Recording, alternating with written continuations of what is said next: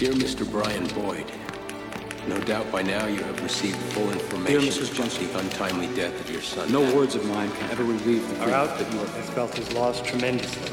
He was a fine soldier and he believed very strongly in what It's no secret anymore that we were involved in one of the most important operations of this war. Hal was the one who held us all together. He was always the first to volunteer. Came to a clearing near a road where over 4,000 troops attacked. Your husband served with a combat unit whose dangerous duty is to place itself in which we all cherish and hold so dear. The loss of Lee and others like him is a distinct blow. I fully understand your desire to learn as much as possible regarding the circumstances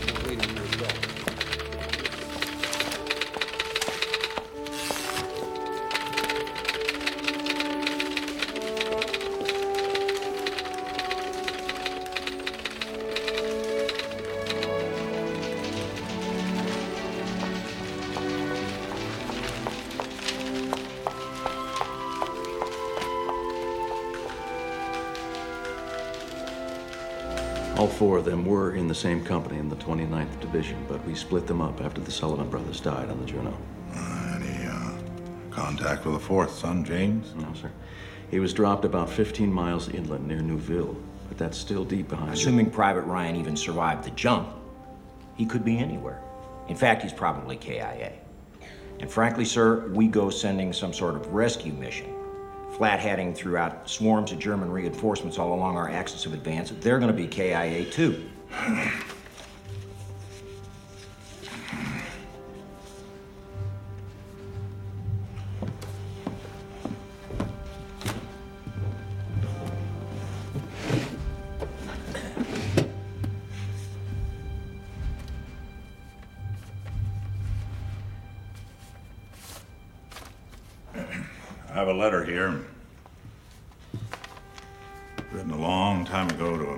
Bixby in Boston.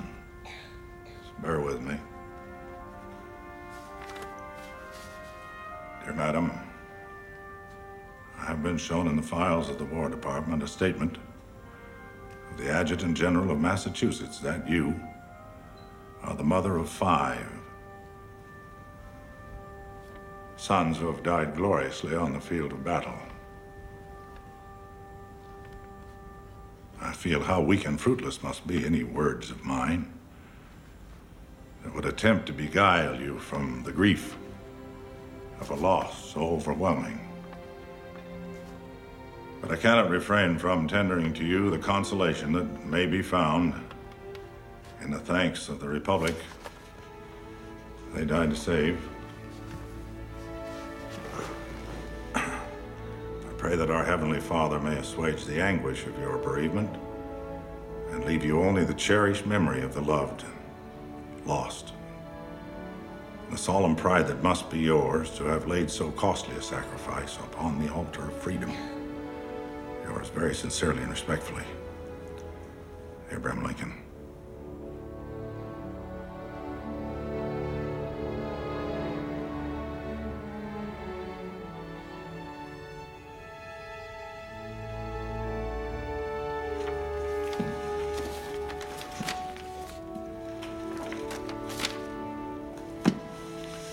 Boy's alive.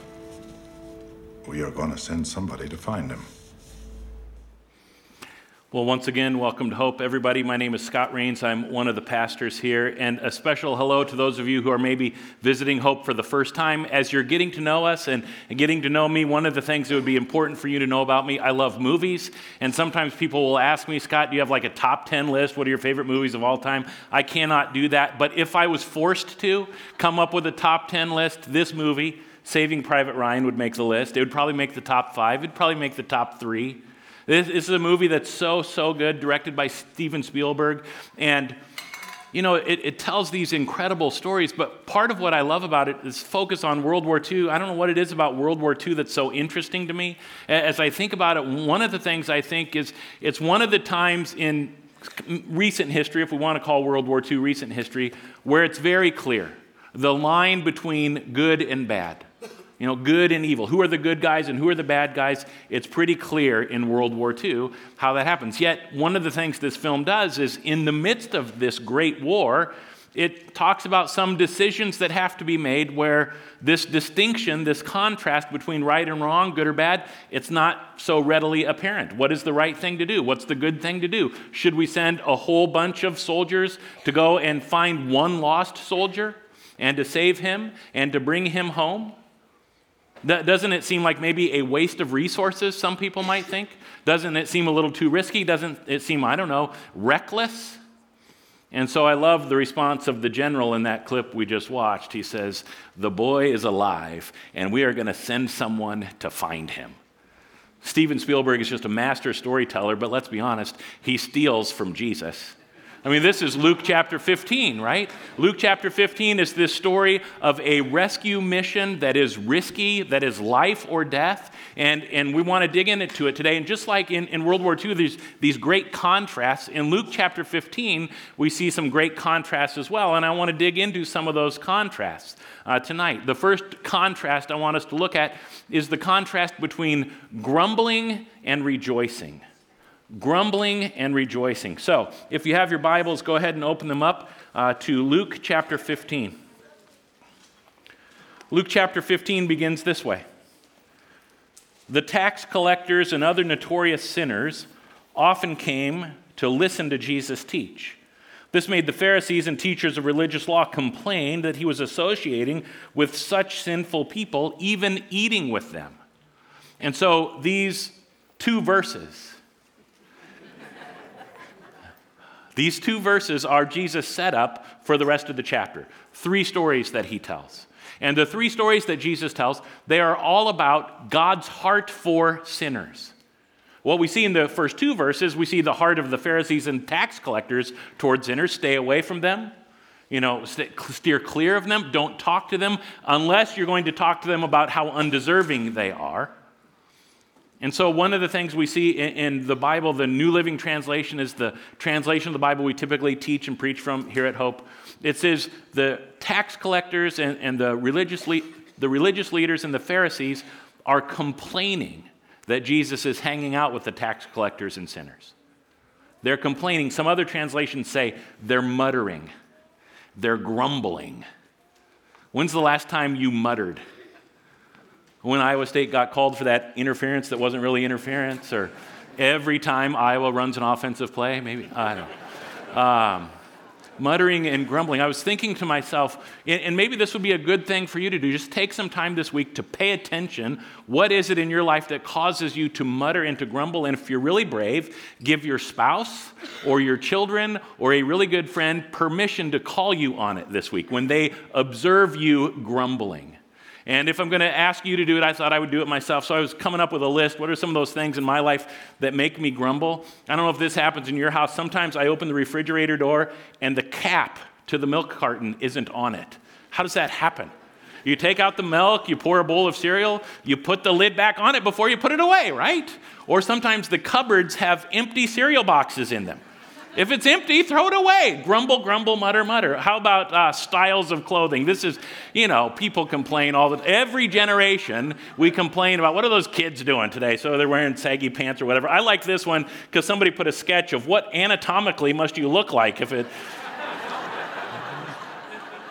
you need to go see a doctor or something. What about parents who don't play by the rules in the pick up and drop off line mumble, mumble, grutter, yeah, grumble, mutter, whatever that is. How about stores that already have their Christmas stuff out and it's not even Thanksgiving? And it's one thing, uh, it's not even Halloween. Sheesh. Uh, it's one thing to have a grumbling spirit, you know, with friends or family or work or that sort of thing. What about if a church has a grumbling spirit?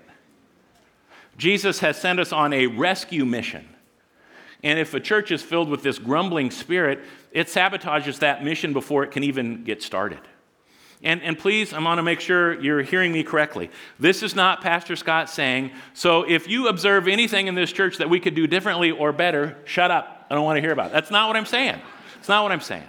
Uh, there's all sorts of things that you probably observe that would be helpful for us to know. Please talk to us about it. Come, come talk to me. Uh, talk to the pastor, talk to the staff member that makes the most sense to talk to, whoever. But understand there's an appropriate way to gripe. And for us to learn what is the appropriate way to gripe, we'll go back to Saving Private Ryan, Captain Miller, and his company. Take a look. You want to explain the math of this to me? I mean, where's the sense in risking the lives of the eight of us to save one guy? 20 degrees. Anybody want to answer that? There's not a reason why, there's but to do and die. Who's talking about our duty as soldiers? Yes, sir. We all have orders and we have to follow them. That supersedes everything, including your mothers. Yes, sir. Thank you, sir. Even if you think the mission's FUBAR, sir? Especially if you think the mission's FUBAR. What's FUBAR? Oh, it's German. yeah. Never heard of that. Sir, I have an opinion on this matter. Well, by all means, share it with the squad. Well, by my way of thinking, sir, this entire mission is a serious misallocation of valuable military resources. Now, go on. Well, it seems to me, sir, that God gave me a special gift, made me a fine instrument of warfare. Reiben, pay attention now. This is the way to gripe. Continue, Jackson. Well, what I mean by that, sir, is you used to put me in this here sniper rifle anywhere up to and including one mile of Adolf Hitler with a clear line of sight, sir. Pack your bags, fellas. War's over. Amen. Oh, that's brilliant, Bumpkin. Hey, so, Captain, what about you? I mean, you don't gripe at all? I don't gripe to you, Reiben. I'm a captain.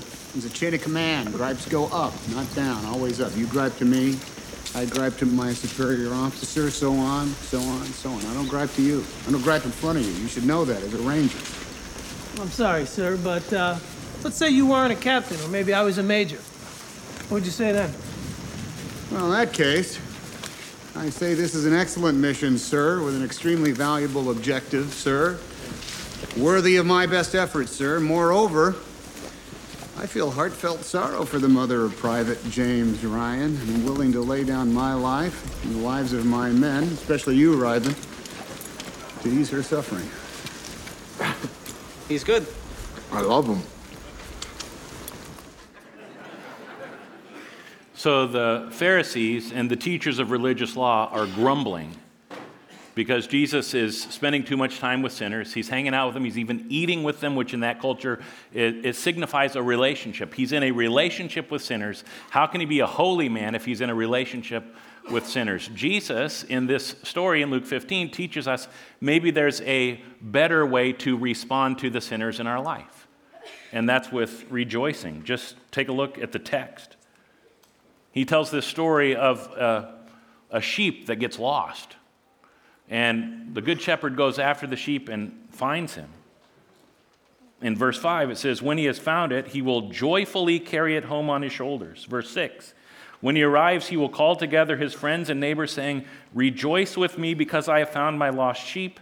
And then verse 7, in the same way, there's more joy in heaven over one sinner who repents and returns to God than over 99 others who are righteous and haven't strayed away. Joy, joy, joy. What is your response to sinners? And when you show up for worship, whenever it is you show up for worship, and you look around the room, because we all look around the room, you ever surprised by who you see? You ever find yourself going, What are they doing at church? Might not be grumbling, but it's not necessarily rejoicing either, is it? And if you're not sure what your response is to sinners, is it grumbling or is it rejoicing? Let's look at another contrast that shows up in this story. It's the contrast between the many and the one. Jesus is telling this story. A shepherd has a hundred sheep, one of them gets lost. What should he do? And let's read together verse 4. This is what Jesus says the response should be. Read it out loud with me. Won't he leave the 99 others in the wilderness? And go to search for the one that is lost until he finds it. Uh, the Greek word that gets translated wilderness in our English, it, it's a Greek word eremos. Let's all say that out loud together. It's on the screen. Say it with me.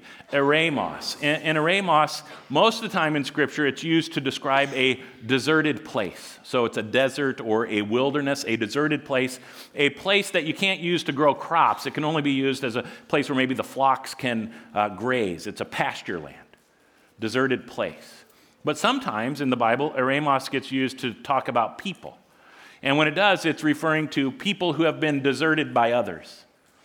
People who've been deserted by others, people who uh, have, they've been denied aid, they've been denied protection, especially by people who know them friends, acquaintances, even family members. And so, part of what Jesus is saying in this text, in this story about sheep, is he's really talking about people. And he wants his followers, he wants the church to be about building the kingdom of God where we are willing to leave 99 in a deserted place in order to go after one who has been deserted. And for almost 25 years now, Lutheran Church of Hope has been doing this. This is our mission, this is our vision, uh, this, this is the way our core values guide us as a church. We'll put the mission statement up on the screen and let's read this out loud together. Read it with me. Reach out to the world around us and share the everlasting love of Jesus Christ. We also have a vision statement, but I'm not going to put it up on the screen because in two weekends from now, uh, the first weekend of November, when we celebrate Hope's 25th birthday, Pastor Mike is going to be vision casting for us. And, and Mike has been working really closely with a group of people, volunteers from every campus at Hope, including uh, Hope Ankeny. And he's been talking the, with us as pastors and with staff members. We want to celebrate everything that God has done done in and through hope over the last 25 years. But even more importantly, more exciting is what does God have in front of us?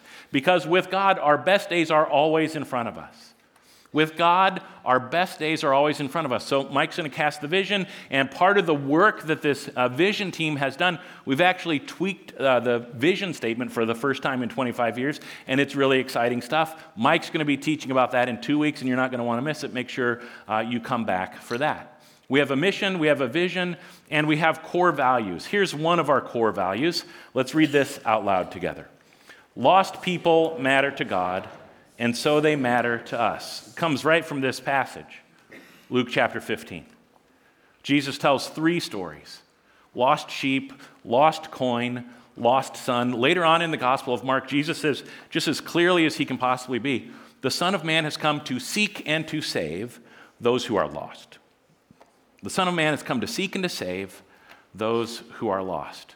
Well, part of what you notice as, as Jesus tells these stories, as, as Jesus talks about his vision, you see there's a movement. One of the things we say around hope a lot is God is on the move. In fact, let's say that together right now. God is on the move. And when you look at the way God moves in Scripture, or the way God moves in the person of Jesus Christ, you see it's a movement toward sinners. It's a movement toward people who are lost. You, you, think about our mission statement reach out to the world around us and share the everlasting love of Jesus Christ. When a church is following Jesus and moving with Jesus in a God honoring, faithful way, it's moving outward, it's looking outward. But there's a great temptation for human beings and for organizations that are made up of human beings, like a church. There's a great temptation for us to turn our focus inward. And I like the way a pastor named Andy Stanley talks about this. Look what Andy Stanley says. The gravitational pull of every church is toward keeping people rather than reaching people. Let me say that one more time. The gravitational pull of every church is toward keeping people rather than reaching people. Our mission is to reach out. That's why we had our giving campaign last year, Building to a Hope Beyond. In particular, we want to reach out to youth and family to young people, to uh, students, and to young families. And we want to reach out to them because it's really exciting if we can get a hold of people at, at an early age and get them excited about this life that God has for us. Uh, this new addition that we want to build, it's primarily going to be a youth and family wing. Like everything at Hope, we'll use it for everything, but the primary focus is to make more room, more space, better usable space for youth and family ministry. We had more kids at Vacation Bible School this summer than we've ever had in the history of Hope Ankeny. No reason why that's not going to continue to grow year after year. If you come here on Wednesday nights, it's amazing what is happening on Wednesday nights and, and the way that God is growing the faith uh, of our young people. It's exciting and it's important for all kinds of reasons. One of the reasons why it's important is research continues to show the fastest growing religious group in America today is a group called the Nones, not N U N S, but N O N E S. About five years ago, uh, the Pew Institute did a huge survey, re- the religious landscape of America. And one of the things they discovered, if you break it down into generational categories, the generation that has the most nones, and nones are people who say they have no religious affiliation whatsoever. And in that study five years ago, millennials, youngest generation that, that was studied, 35% of millennials said they are nones, no religious affiliation. And that was five years ago. Uh, they haven't done as extensive a study uh, since, but some of the studies that are coming out, it's now in the 40s, it's pushing 50. There's another group called uh, the Dones. Dones are people who have been to church, tried church, and now they're just done with church. Maybe they got dissatisfied with something that was happening in a church. Maybe they got frustrated. Maybe they got hurt. And maybe they did the right thing and they went to the leadership of the church and they talked about here's what's going on. And instead of taking responsibility, the leadership of the church pointed fingers at them and said, You're the problem. You're the one to blame. And so they're just done. So, again, look at these statistics 59% of millennials. Now, again, you got to understand this in order to be a done, you had to be a do first, right? So 59% of millennials who grew up in the church, 59% of millennials who grew up in the church now say they are done with church. And the primary reason they say for why they are done with church, they think the church causes more harm than good. Let that sink in. Young people, a lot of young people, think the church does more harm than good. Now, how do you respond to these statistics? Does it make you grumble or does it make you rejoice?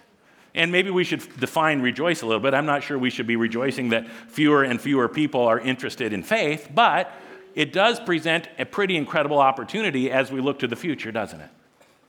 And as we look to the future, as we think about what's the vision for hope over the next decade or so, what does God want to do in us? What does God want to do through us? Part of what we have to do is start asking some questions. If these trends continue, next 15 years, next 20 years, what is that going to mean for the church? Well, Luther Seminary, just up Interstate 35 in St. Paul, the seminary that a lot of the Hope pastors graduated from, they were looking at these numbers and these trends as it relates to the ELCA, the Evangelical Lutheran Church in America, the denomination that Hope is a part of. And look what they discovered.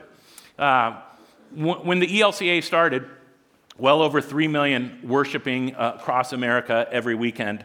In 2017, I don't know if you can read this or not, so I'll just tell you.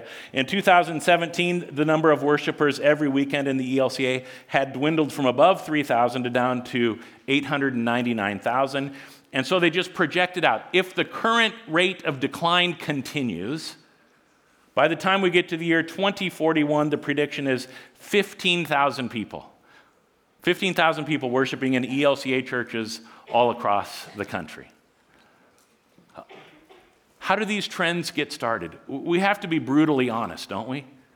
And if we're willing to be brutally honest, we might, we just might actually hear an answer. What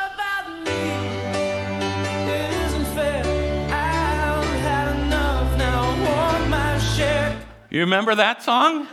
What about me? What about me? When, when the leadership of the church makes this kind of the driving force behind what we do and why we do it, I just look, I like movies, so let's show movie clips without paying attention to what God might be wanting us to do, how God might be leading us. And we're not, I'm just going to do what I like, what I prefer, and we're not going to take time to pray and allow God to lead us. That turns a church inward in a hurry. And so, again, I want us to be thinking about this. I want us to be thinking about vision night. I want us to be thinking about why we should come to this. Why should we focus on ministry to uh, young people, to students, to uh, young families? And yes, we might say, well, what, what about other generations? Of course. We want you. We need you. You have something to offer as we carry out our mission of reaching out to these people who need to know the hope that Jesus has for us. If we can get a generation that's increasingly disinterested in faith and in church, excited about the life God has for us, watch out. Leadership of church can get in the way on this. We can start singing, What About Me? So can people in the congregation, What About Me? Who, whoever is doing it, when people in the church are kind of grumbling and griping and saying, What about me? I want to do it this way. I want to do it. And we're not focused on what is God doing and where is God leading us. It turns us inward and it sabotages the mission. Jesus tells three stories lost sheep, lost coin, lost son. In the story of the lost son, uh, the son actually ends up coming home at one point. And the father sees him, and there's this great party. They throw this party. Everybody is celebrating. Well, not everybody. There's one person who is grumbling rather than rejoicing. Remember who that is? Yeah. Uh huh. The older son. What about me? What about me? What about me? Over and over and over. I stayed. I did everything that I was supposed to do. I did everything my dad asked me to do. I did above and beyond. And if anyone deserves to have a party thrown for them, it's me. It's the older son. I've earned it. Remember, I said Luke 15 is this passage that is filled with, it's filled with these major contrasts. And so, one final contrast for us to talk about the contrast between being lost and being found the contrast between being lost and being found. So, the first story Jesus tells is about a lost sheep. And there's a shepherd who searches for that lost sheep until it's found. Second story, lost coin. And there's a woman who searches for the lost coin until it's found. Third story, lost son. Who searches for the lost son? Who searches for the lost son? Nobody. Nobody. Why not? Somebody's searching in the first two. Why doesn't anybody search for the lost son? Jesus is a master storyteller, and there's so much that is going on here. And, and, look at what Jesus says at the end of the first two stories. In the same way, he says. In the same way. I think go back a slide, it'll say that. In the same way, there's great joy in heaven over one sinner who repents. In the same way, there's great joy in heaven over one sinner who repents. So I was reading these commentaries, and what are people, how, why do people think nobody is going searching in the story of the lost son? And a, a, lot of the response was, well, it's to show, it's to highlight the importance of repentance. The son had to change his ways.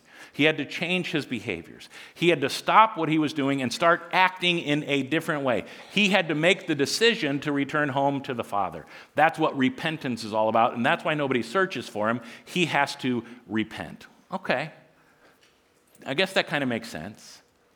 Except that doesn't seem to me to be what the text is saying. Jesus is focusing in on repentance. So let's just ask it simply What does the sheep do to get found? Nothing. What does the coin do to get found? Nothing. Maybe, maybe Jesus is trying to teach us something about repentance that we don't fully understand. He's telling this story, and he gets to the, the third story, right? The lost son. And nobody goes searching for the lost son. Everyone listening to Jesus tell that story would have known somebody was supposed to go and look for him. There's one person whose role was to go and search for the lost son. Who was it? It's the older brother, the older son. That was his job. It's a story as old as Cain and Abel. God says to Cain, Where's your brother? And Cain's response, Am I my brother's keeper? Yes, actually, you are. And so remember what would happen with the inheritance in that day in, in the biblical world. They would give the inheritance to who? The oldest son. Now, in this story that Jesus tells, it says the younger son comes and he asks for his share of the inheritance. Understand, it is not a 50 50 split. Yeah, he gets a little bit, but it's not enough for a whole lot, and he wastes it and he squanders it in a hurry in wild living. And so, the job, the responsibility of the older brother who's been given the lion's share of the inheritance the reason they, did, it might not make sense to us, we're living in a different cultural context, a different economic context. We might not understand why not divide it evenly, especially those of us who are not oldest sons. We're like, how come that? The reason they did it that way, they had reasons for it. It kept the family together. It helped keep the family. The, the idea was to use it to protect and care for the family. So, remember that word? Remember that word that we talked about earlier, wilderness, eremos? It can mean a deserted place, but it can also mean a deserted person. And, and one of the ways people got deserted in the biblical world was when their family didn't take care of them. To be deprived of aid, especially by your family, is an eremos person, a deserted person. And so, just like the good shepherd leaves the 99 in the deserted place to go and look for the deserted one, a good older brother would have gone to the father and said, this can't happen. I am not going to desert my little brother. I'm not going to deprive him of the help that I can give him. I'm going to go, I'm going to search for him, I'm going to find him, and I'm going to bring him home.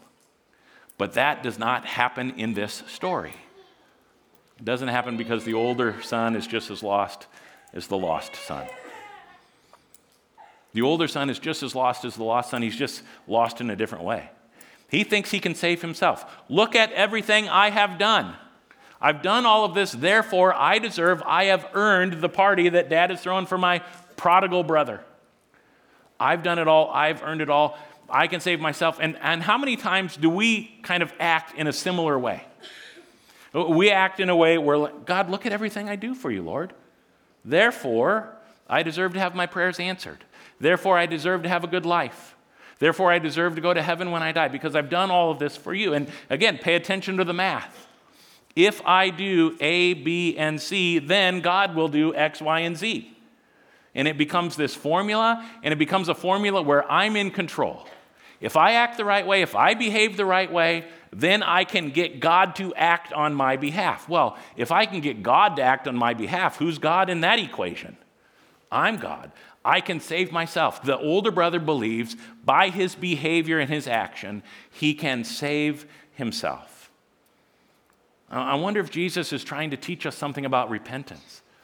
That repentance is not just changing our behavior, repentance is also changing our belief that, that we're all sinners, that none of us can save ourselves, that we all need someone to search for us, to find us, to rescue us, to save us. As Jesus is telling this story, I think the people listening to him, and I think we probably do the same thing. It's like, okay, so Jesus is putting people into two different camps. And on one side, we've got people who are lost, uh, people who are prodigal, who are naughty, who don't behave well. They're disobedient, and this is, these are the people, this is the group of people that God hates. And on the other side, we've got the found. We have the righteous. We have the morally pure. We have the people who are good enough, the people God loves. But if you look closely at what Jesus is doing and what Jesus is saying, Jesus doesn't play these labeling and categorizing games. Jesus says there's only one group of people. They're sinners. And sometimes we tell people who are new to hope, we're glad that you are here. We sure hope you're sitting in the sinner section. You know where the sinner section is, right? This is it. Every single seat. It's the center section. One group of people, sinners who are loved by God. God loves you. God searches for you when you are lost. God finds you at great cost. God saves you. So, one more clip from this movie, Saving Private Ryan. Uh, Private Ryan actually gets saved, and it costs Captain Miller and his company greatly. How, how do you respond when somebody does something that's incredible for you? When someone saves you, when God saves us, in, in this movie, it's other soldiers who save you. How do you respond to that? Here's how Private Ryan responds. Take a look.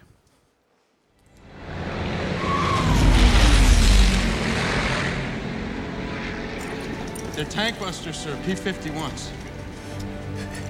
Angels on our shoulders.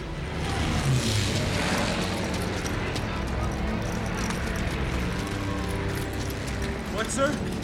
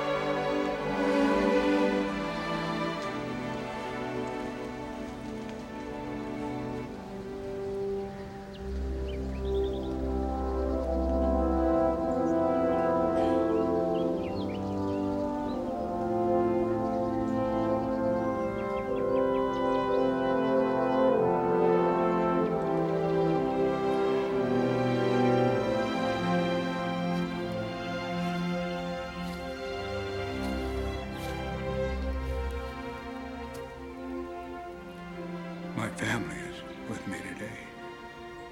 They wanted to come with me.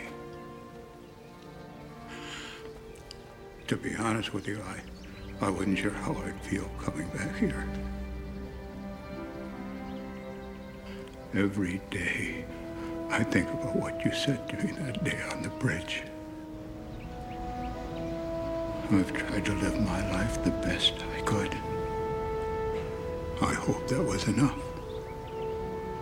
I hope that at least in your eyes, I've earned what all of you have done for me.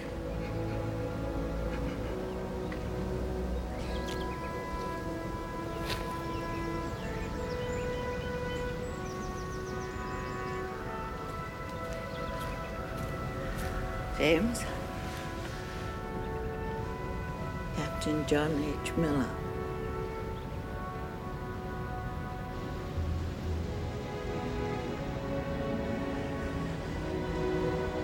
Tell me I have led a good life. What? Tell me I'm a good man.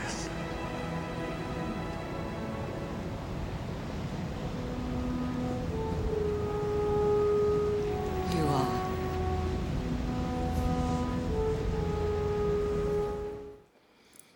The first time I watched that movie, I was on a date with my wife. and as the credits started to roll, I just started to sob in my seat. And she's looking at me like, oh boy. and, and seriously, for like a minute, I couldn't move. I was just crying so hard. And I've watched that movie, I don't know how many times, but what I realized when I was watching it, I was in the same kind of place, like wondering if I'm good enough. I was working in a church. I was getting ready to go to seminary, and I was wondering, am I living a good enough life to earn what God has done for me? I don't know. As I watched that clip this week, something else struck me. Not just the burden, the weight that he carried Private Ryan for the rest of his life, wondering if he had earned the sacrifice. But the thing I noticed this time as I watched is he, he had been saved. This incredible thing had happened and he hadn't told anyone. He hadn't told his wife. She, sees that grave marker of Tom Hanks' character, Captain Miller, and she's like, Who's that? She had no idea. God loves us. God's come to heaven, from heaven to earth for us, to save us, great cost, to give us grace. Do you remember the joy of your salvation? Do you remember how precious that grace appeared the hour you first believed? In, in, in, a way that blew you away, and you were overwhelmed by God's goodness and God's love in your life. And you just knew that you knew that you knew that there was a God, and God's grace was real, and it was for you. When's the last time you told anyone about it? When's the last time you shared that story with a family member, with a friend, a neighbor, a coworker? I know it's not even Halloween, but we've been thinking about Christmas a lot here at Hope. We're going to have nine Christmas Eve services over the course of four days. And I want to give you a Christmas Eve challenge today, October 19th. I want you to start sharing your story. Our mission is to reach out. Share your story with the people in your life. You don't have to find somebody new to share it with. You have people you can share this with who've never heard this story. People who maybe put themselves in a category of lost or hopeless or unlovable and they need to hear this story. Just start looking for opportunities and asking God to give you opportunities to share that story, your story, not just some, you know, random general theological concept, but your story. And if you don't have one, let's talk. And maybe some people say, well, Pastor Scott, I don't want to invite people to Christmas Eve because it's our family time. We have these traditions around it. Okay. We have nine Christmas Eve services over four days. You can do your traditional family stuff, and I want you to. It's awesome, it's holy, it's good. And you have time to invite someone to come with you and sit with you to hear this good news, this greatest story ever told. A God who comes busting down doors to save us, to give us love. Let's stand and let's sing about that love.